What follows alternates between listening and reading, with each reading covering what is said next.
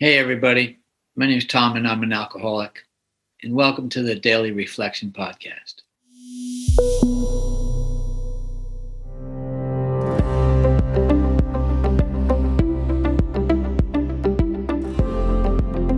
It appears as though there's no human power can relieve our alcoholism. So it looks like we're either going to have a spiritual experience or die trying. Welcome to the Daily Reflection Podcast. My name is Michael Lynn from Philadelphia, Pennsylvania. And I'm Lee McGinnis from Leesburg, Virginia. As members of the recovery community, we created this podcast as a way to provide experience, strength, and hope through the lens of the Daily Reflection book. Each day, we interview members of the recovery community in the hope that their experience may provide inspiration. We value inclusion and diversity, and we really want to provide a platform for all the voices of recovery. We aren't affiliated with any 12 step or recovery program, but you may hear these mentioned throughout the course of an interview. Hey, before we get to the show, I'd like to ask a favor. If you're listening on Apple Podcasts, it'd be great if you could leave us a comment or a rating. This is going to do a couple of things. It's going to help us expand our reach and improve the show. We hope you enjoyed this episode. Thanks to Jeff Bain, Frederick, Maryland, for helping us get these episodes out the door. Truly appreciate it. Hey, Lee, who do we have in the studio today? So today we have Tom H. from Jacksonville, Florida. It's May 1st, and he's going to be sharing experience, strength, and hope around today's daily reflection, which is healing heart and mind. Oh, fantastic. Well, Tom, welcome to the show. It's great to have you on the podcast. Thanks. It's great to be here and love what you're doing, you know, carrying the message in a different medium. It's exciting, it's modern, it's cool, and appreciate the opportunity to uh, be invited. I think I'm just going to go ahead and read uh, today's daily reflection starting May 1st. It's entitled Healing Heart and Mind. Admitted to God, to ourselves, and to another human being the exact nature of our wrongs. That's from the 12 Steps and 12 Traditions, page 55. Since it is true that God comes to me through people, I can see that by keeping people at a distance, I also keep God at a distance. God is nearer to me than I think, and I can experience Him by loving people and allowing people to love me. But I can neither love nor be loved if I allow my secrets to get in the way. It's the side of myself that I refuse to take a look at that rules me. I must be willing to look at the dark side in order to heal my mind and heart because that is the road to freedom. I must walk in darkness to find the light and walk into fear to find peace. By revealing my secrets and thereby ridding myself of guilt, I can actually change my thinking by altering my thinking. I can change myself. My thoughts create my future. What I will become is determined by what I think today. Mm, thank you, Tom, for reading that. And before we get started, what is your sobriety date? Uh, March 19th, 1972. What, as you read this, what's the first thing that comes to mind for you? Well, you know, I had a mixed reaction to it, honestly, Leah. Um, I think it it points to a really important subject in recovery, but that that I have a slightly different relationship with the God of my understanding than the author of of this of this text. But the point that it that it's getting to is this you know, this old AA adage that we're only as sick as our secrets. You know, secrets, eh, you don't have to be a recovered alcoholic or an active alcoholic to have secrets and to have, you know, shame and things that you, you really don't want made public and things that you don't really want anybody to know. That we don't have the market on that. But what's different is because we are recovering from an ostensibly fatal malady. And because it appears as though there's no human power can relieve our alcoholism. So it looks like we're either going to have a spiritual experience or die trying.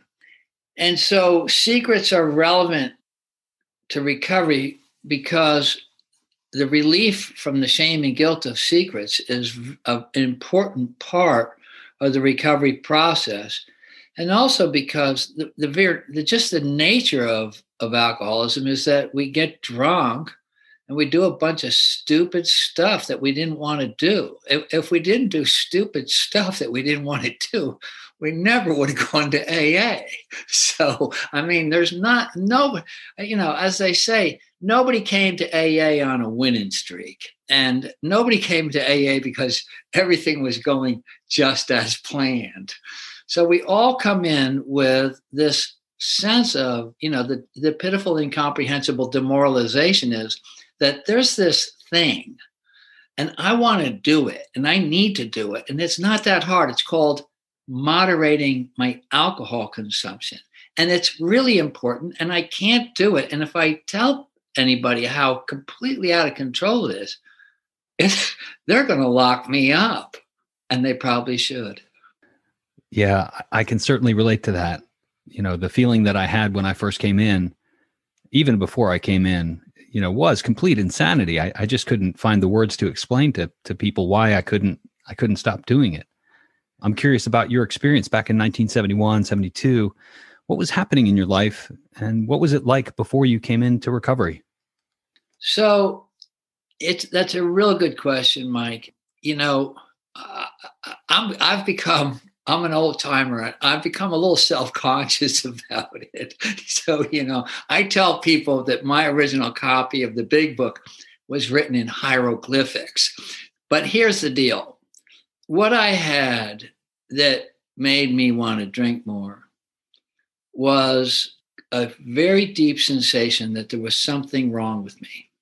That like there's something wrong with everybody sure there's you know every, nobody's perfect i get that but that i was fundamentally flawed in a way that was singular. And that singular and incomprehensible and about which i would never be able to explain myself to another human being. So there was a desperate and very unpleasant sense of isolation and loneliness and alcohol was a wonderful remedy for that bad feeling. But it had, you know, really serious side effects.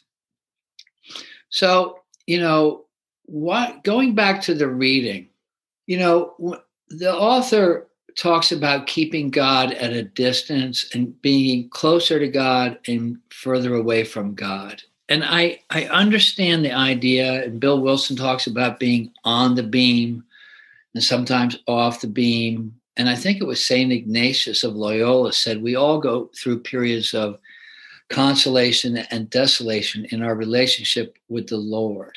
But, you know, for me to stay sober, I need to have a God that I can't run from, which is to say, I need a God, I need a higher power from which I'm never closer or more distant.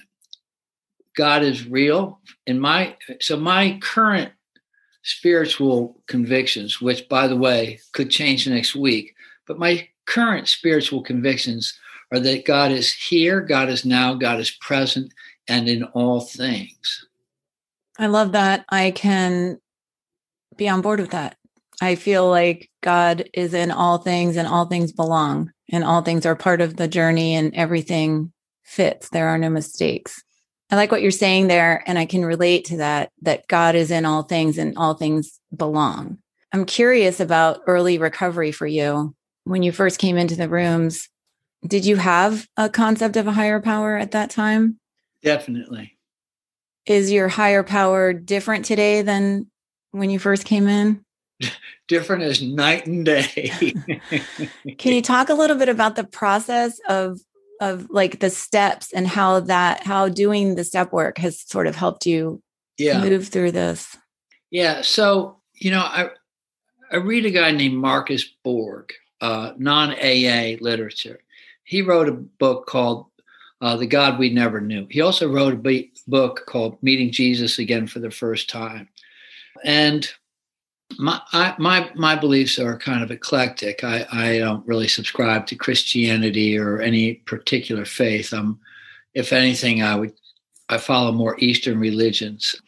In the beginning of my recovery, yes, I believed in my God, and I had a very negative relationship with the God of my understanding. I, I think the the word that most aptly describes my relationship with God was that I hated Him uh, and that is not too strong a word. I was, I just felt I had been done such a bad deal. I was 17 years old, you know, I wound up going to AA because for the obvious reasons that people go to AA, and then AA ruined my drinking. And I just could not imagine life without alcohol. And I felt like, well, here's the deal, God. You got all the power. I'm an alcoholic. You made me an alcoholic. It's the worst damn thing that could have happened to me. And I hate you. So the my relationship with my higher power now, first of all, it's uh, if you'll allow me to use the word, it's much less anthropomorphistic. You know, I don't really uh, my God, the God of my understanding is not a a thing that you could really get angry at. It, it's much more out mm-hmm. there. It's it, you know when people say, "Tom, do you believe in God?" I, I say, "Yes," but if you want me to explain that, you, you, I need at least twenty minutes. It's just not a yes or no answer for me. I pray, and my relationship with God today, I would say, is wonderful but that's let me just say that my relationship with me today is wonderful i happen to be this day this week in a pretty good place i'm happy. I mean you know i had a procedure done. The results came back favorably. I'm you know close to retirement. So i'm enjoying the benefits of 49 years of continuous sobriety. So and my relationship with god is much much different. I would like to say this. I, I recently I don't know if it's the third step prayer or the seventh step prayer. I think it's the seventh step prayer where it says, God, remove from me every character, every defect of character that stands in the way of my usefulness to others. And I started to think, huh, suppose I prayed that and it had it's already happened. Suppose that prayer came true.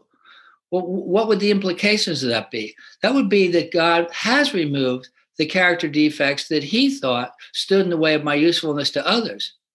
So that, but let me tell you, he didn't take them all. I got dozens to choose from. Okay. So what does that mean?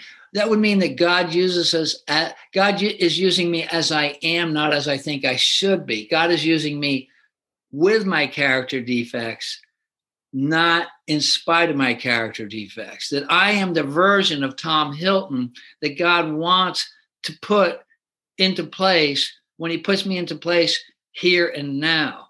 So that's so it answers this dilemma of if there's a God, why do I have such terrible sobriety? you know,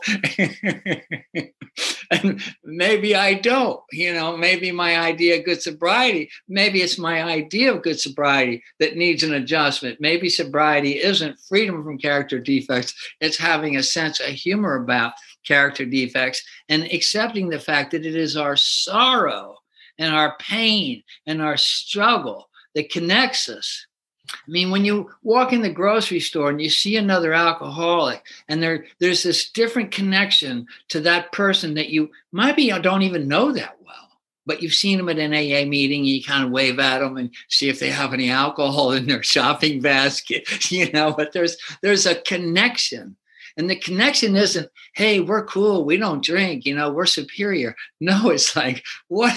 There's another loser just like me. Wonderful. so, you know, so so it also is like it answers this question of can God be distant? God can God can be present when I'm really acting out on one of my character defects.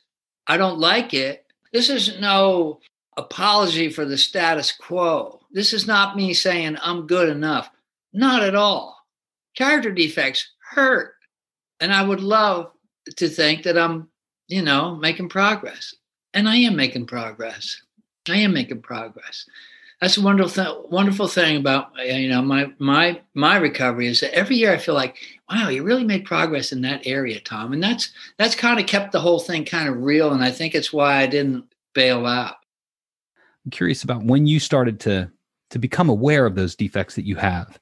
What what part of the the process of recovery started to shine that light on on you? You know, that's such a great question, Mike, and I think it's a it's a it's a story that needs to be told. It, you know, the job of the sponsor in early recovery is to gently say to the newcomer, things are really much worse than you thought they were. And by the way, it's because of who you are. And, you know, and that is not an easy message. You came to AA because you thought it could get no worse. It's actually worse than you thought it was. And, and, and it's not about other people, it's about you. And so that was top of my resentment list was God and my sponsor. Okay. And my, because my sponsor was trying to do what a good sponsor does, which is say, unless you change, Tom, you're not going to enjoy peace of mind. And I would say, so you saying it's all my fault, Harry? You just blaming me? No, that's not what I'm saying. And so that's that was early in step four, Denver, Colorado, you know, my first year of sobriety is when I started to just begin to say, huh. So there's these 12 steps, and one of them is step four. And that's the part where we kind of like look at all this crap. But there was, it was a season of healing and relief. It was the beginning of the relief from loneliness. I would say true relief from loneliness. I hate to say it to the newcomer, but loneliness really dogged me for a couple of years in early recovery. I felt so bereft and isolated and alone. I felt like I didn't belong in AA and I didn't want to belong in AA. And it wasn't really until I was sober about two and a half years that I started to just begin to feel a sense of belonging. Something you said, Tom, you said, I, I looked back and said, Oh, I made pretty good progress this year. And I'm curious, after this many years of sobriety, do you do a self assessment every so often and decide things that you want to work on? Uh, the answer, Lee, it's a great question. And, and I think it's so relevant for this podcast. And the answer is yes and yes. So the 10th step, you know, uh, I think it's in the I think it's actually in the 12 and 12. It talks about four parts of the step, 10 step. First, of it talks about the, the spot check inventory, like where you're cussing somebody out and you say, I wonder if I'm off the beam. And then there's the end of the day deal. And then there's the periodic meeting with the sponsor. And then there's the periodic annual spiritual retreat. On the spot, end of the day, dinner, you know, coffee with sponsor every Sunday morning or every Saturday or something, and then every two years, five day silent silent retreat or an AA retreat or something. So it's a nice formula. And I think I can honestly say I do all four. Certainly, you know, if you go to enough meetings and you know you're you're angry, you kind of sooner or later, you know, like, well, I'm angry now, but I'll be making amends before sundown. and then you know, and then I call my sponsor. I still have a sponsor. That's, you know, I, am not like the AA poster boy. You know, there's a lot of things I've I've done not recommended. But I go to I, I never stopped going to AA and I always had a sponsor.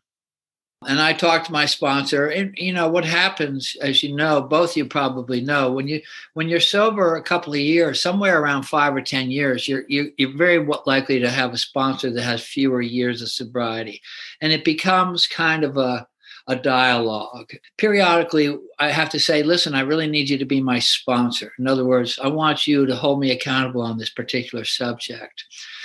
I'll go through an event. Like recently, I uh, I had a romance that ended, and so I had a, I took out the pen and paper and wrote about two pages of fears and and perhaps you know unskillful behaviors. I, li- I like the Buddhist term unskillful behaviors because there's a complete absence of moral judgment. It's just like, you know, it's like Dr. Phil. So that part where you got pissed off and walked out of the restaurant, how'd that work for you, Tom? you know, that, well, that was an unskillful behavior.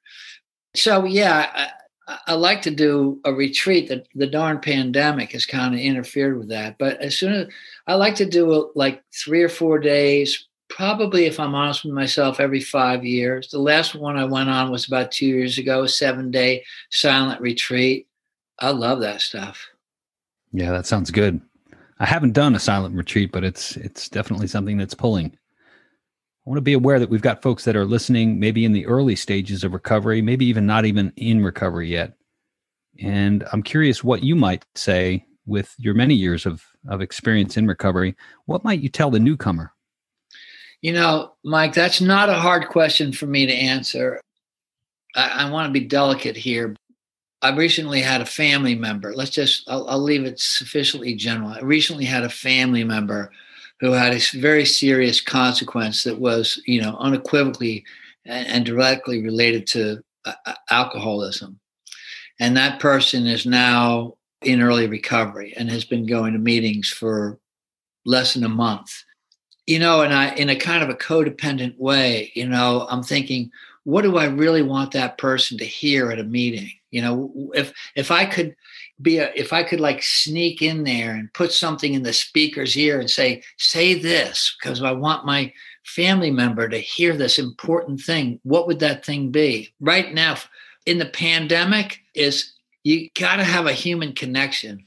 I would say the first step, as you know, is written, uh, came to believe we were powerless over alcohol. Our lives had become unmanageable. But my sponsor told me that the first step was really shut up and get in the car. So, and the the point being that sobriety and recovery starts with a human connection.